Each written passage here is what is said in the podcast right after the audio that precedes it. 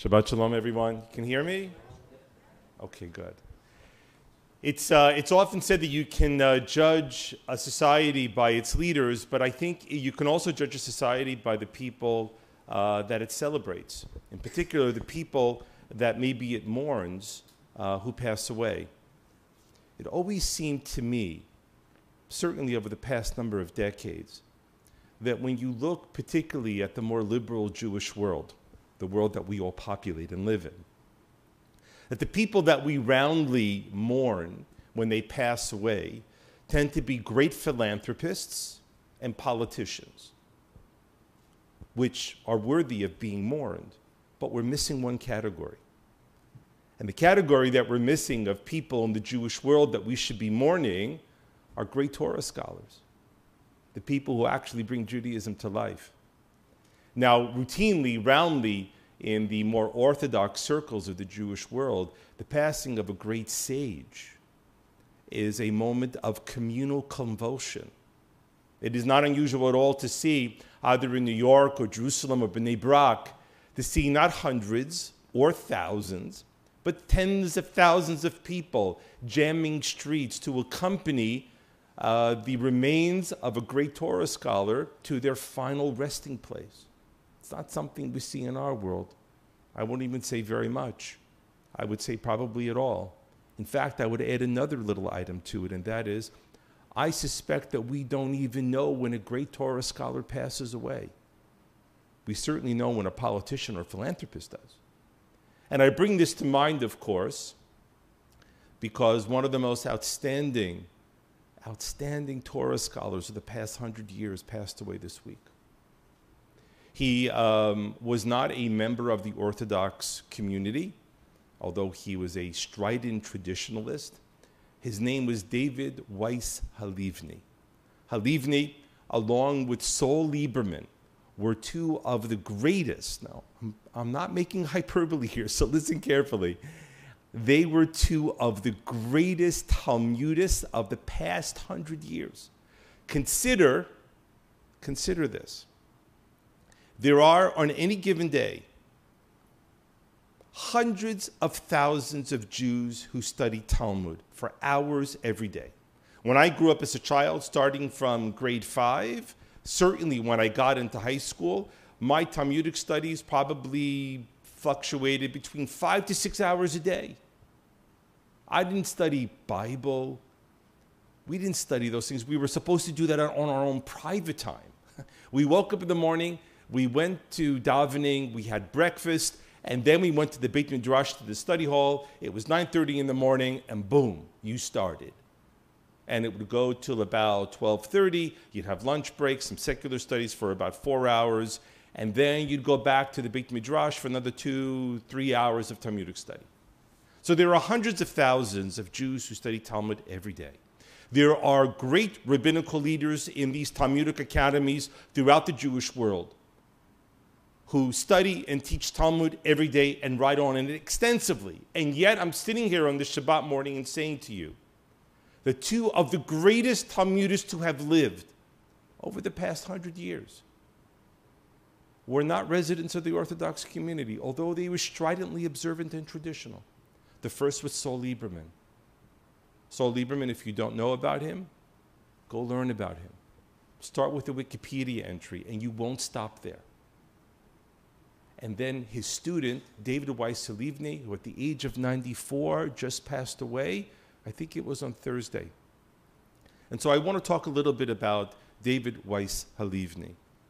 Halivni was not, like Saul Lieberman, was not born in North America. He came from Europe. We'll get to that in a moment. But Halivni's great academic, scientific contribution to Jewish life can be seen in a myriad of ways. I'm going to break down his theory into a, a very, very short kind of explanation. Then I'm going to give you a practical understanding about how it actually affects how we live. He argued a foundational idea in Judaism has been misunderstood. Now, we know that traditionally in Judaism, we say there are two Torahs. There's a written Torah that Jeff read beautifully for us this morning, called in Hebrew the Torah Shebichtav, the written Torah. It's the scroll. It's called the written Torah because it is written down. Right. There's a second Torah called the Torah Shebal Peh, the oral law.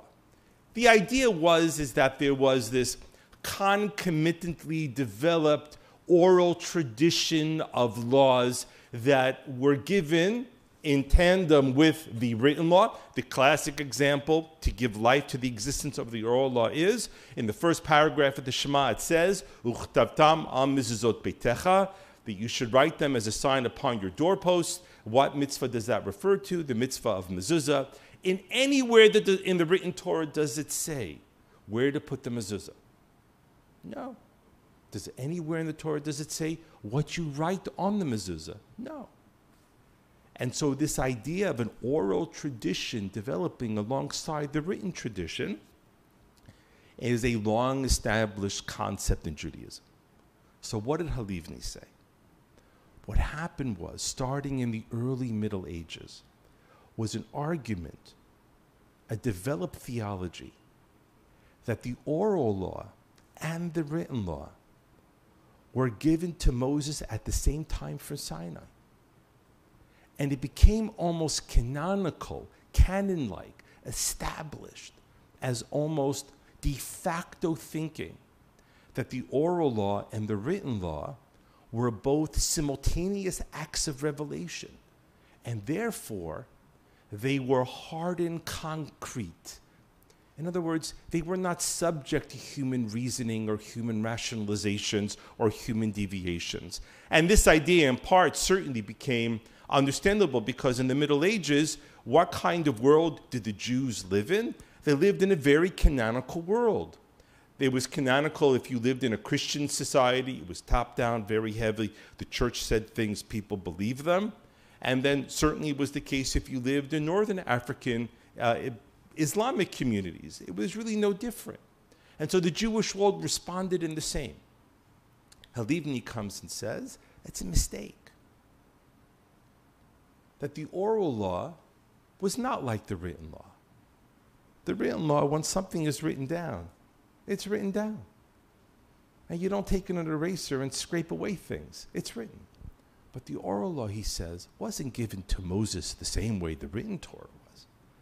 it developed and developed and developed. And how does this affect our lives?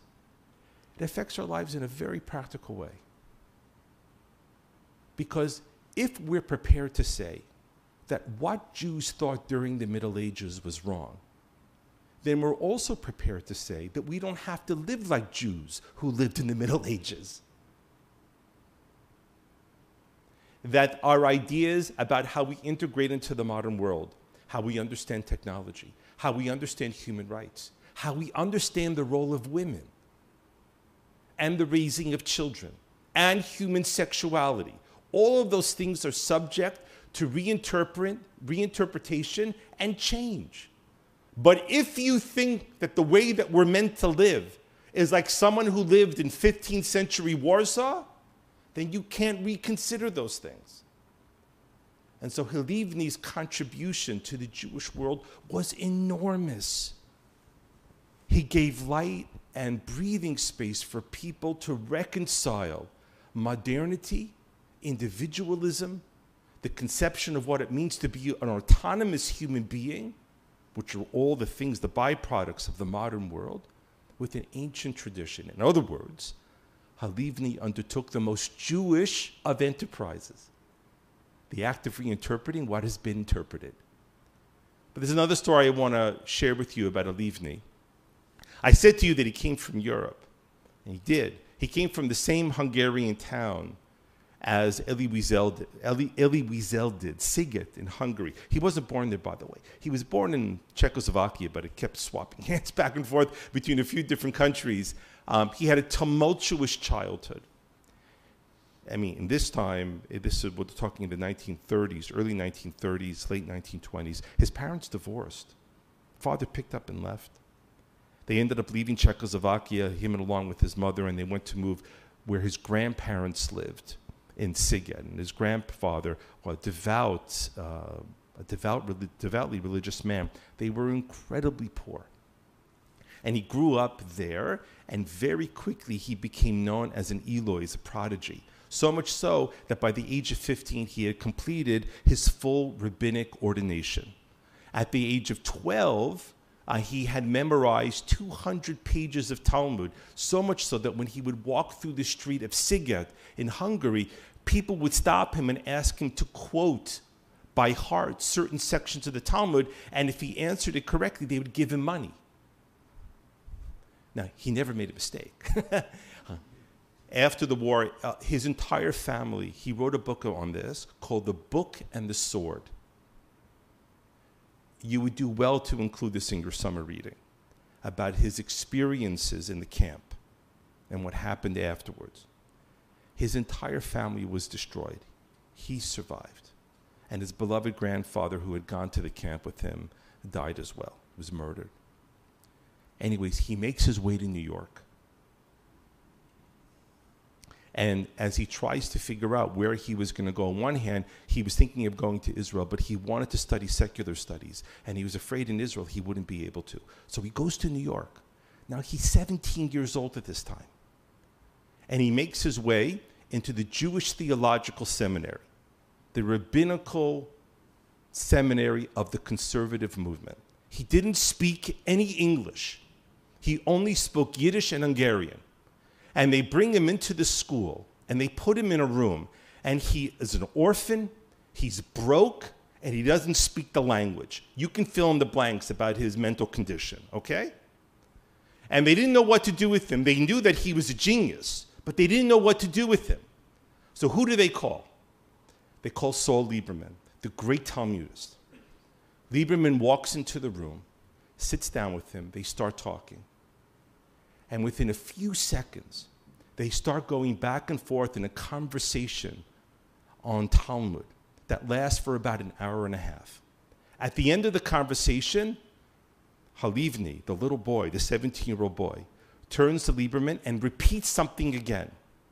And Lieberman says, Are you sure? And the boy nods his head. The boy picks up and leaves. They shake hands. Lieberman had brought him into his home, and he would stay at JTS, the Jewish Theological Seminary, to study and then eventually to teach. And then Lieberman, the people who were in the room, saw Lieberman go over to a bookshelf, pull out a volume of Talmud, and check what the boy said. And Lieberman said, I was mistaken, he's right.